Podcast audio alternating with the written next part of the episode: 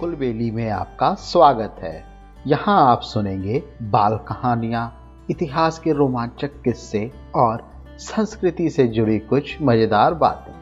मैं हूँ आपका होस्ट अभिषेक। आज के एपिसोड में मैं लेकर आया हूँ पंचतंत्र की एक शिक्षाप्रद कहानी, जिसका नाम है चापलूस मंडली। जंगल में एक शेर रहता था। उसके चार सेवक थे, चील, भेड़िया, लोमड़ी और चीता। चील दूर दूर तक उड़ती और उड़कर समाचार लाती। चीता राजा का अंगरक्षक था। हमेशा उसके पीछे चलता था। लोमड़ी शेर की सेक्रेटरी थी। भेड़िया गृह मंत्री था। इन चारों का असली काम सिर्फ़ शेर की चापलूसी करना था। इस काम में चारों माहिर थे। इसलिए जंगल के दूसरे जानवर उन्हें चापलूस मंडली कहकर पुकारते थे।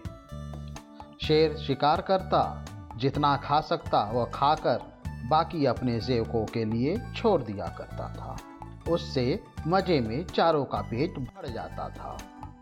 एक दिन चील ने आकर चापलूस मंडली को सूचना दी भाइयों, झील के किनारे एक ऊँट बैठा है।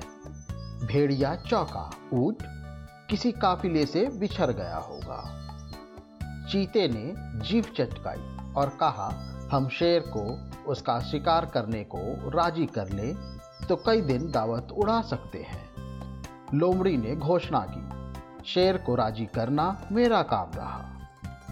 लोमड़ी शेर के पास गई।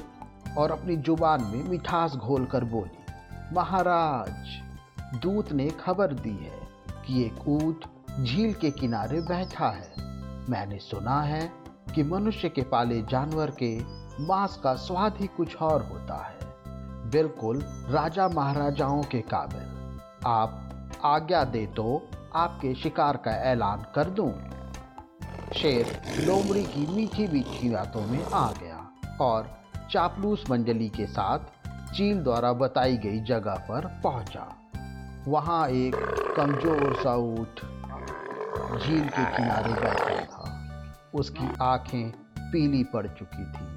उसकी हालत देखकर शेर ने पूछा, क्यों भाई, तुम्हारी यह हालत कैसे हुई? ऊट कराहता हुआ बोला, महाराज, आपको नहीं पता, इंसान कितना निर्दयी होता है। मैं एक ऊँटों के काफिले में एक व्यापारी का माल ढो रहा था। रास्ते में मैं बीमार हो गया। माल ढोने लायक नहीं रहा तो उसने मुझे यहाँ मरने के लिए छोड़ दिया। आप ही मेरा शिकार कर मुझे मुक्ति दीजिए। ऊँट की कहानी सुनकर शेर को बड़ा दुख हुआ। अचानक उसके दिल में राजाओं जैसी उदारता दिखाने की जोरदार इच्छा हुई। शेर ने कहा ऊट तुम्हें कोई जंगली जानवर नहीं मारेगा। मैं तुम्हें अभय देता हूँ। तुम मेरे साथ चलोगे और उसके बाद हमारे साथ ही रहोगे। चापलूस मंडली के चेहरे लटक गए।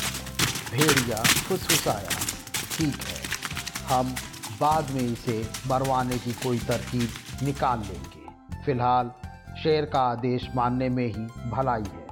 इस तरह ऊट उनके साथ जंगल में आया।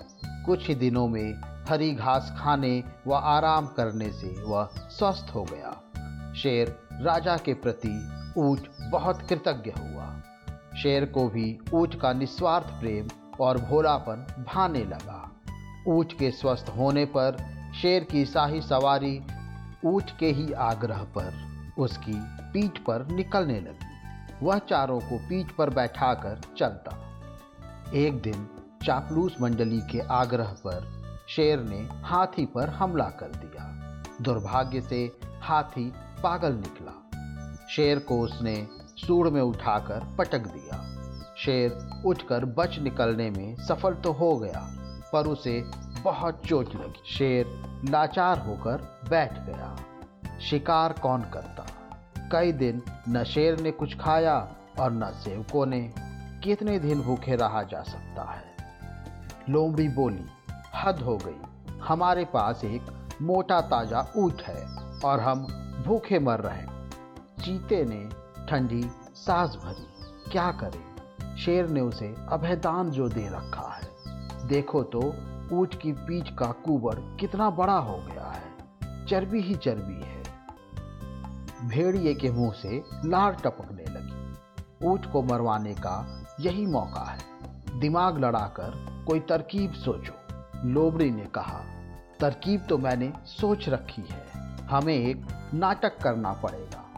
सब लोमड़ी की तरकीब सुनने लगे। योजना के अनुसार चापलूस मंडली शेर के पास गई। सबसे पहले चील बोली, महाराज, आपका भूखे पेच रहकर इस तरह मरना मुझसे नहीं देखा जाता। आप मुझे खाकर भूख मिटाइए। लोमड़ी ने उसे धक्का दिया। चल हट। तेरा मांस तो महाराजा के दांतों में फंस कर रह जाएगा। महाराज, आप मुझे खाइए। भेड़िया बीच में कूदा। तेरे शरीर में बालों के सिवा है ही क्या महाराज?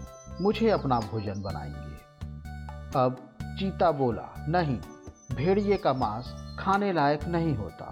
मालिक, आप मुझे खाकर अपनी भूख शांत कीजिए। चापलूस मंडली का नाटक अच्छा था।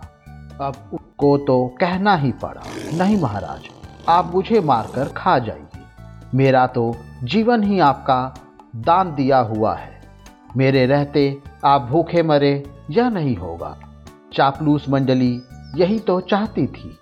सभी एक स्वर में बोले यही ठीक रहेगा महाराज। अब तो ऊट खुद ही कह रहा है। चीता बोला, महाराज, आपको संकोच है तो मैं ही से मार दूँ। चीता व भेड़िया एक साथ ऊट पर टूटे और ऊट को मार दिया। इस कहानी से हम लोगों को यह शिक्षा मिलती है, चापलूसों की दोस्ती हमेशा खतरनाक होती है। मुझे उम्मीद है आपको ये कहानी पसंद आई होगी। ऐसी ही और कहानी सुनने के लिए हमारे चैनल को लाइक और सब्सक्राइब करें। इस कहानी को ज़्यादा से ज़्यादा शेयर करें। जल्द ही मिलते हैं एक और नई कहानी या किस्से के साथ।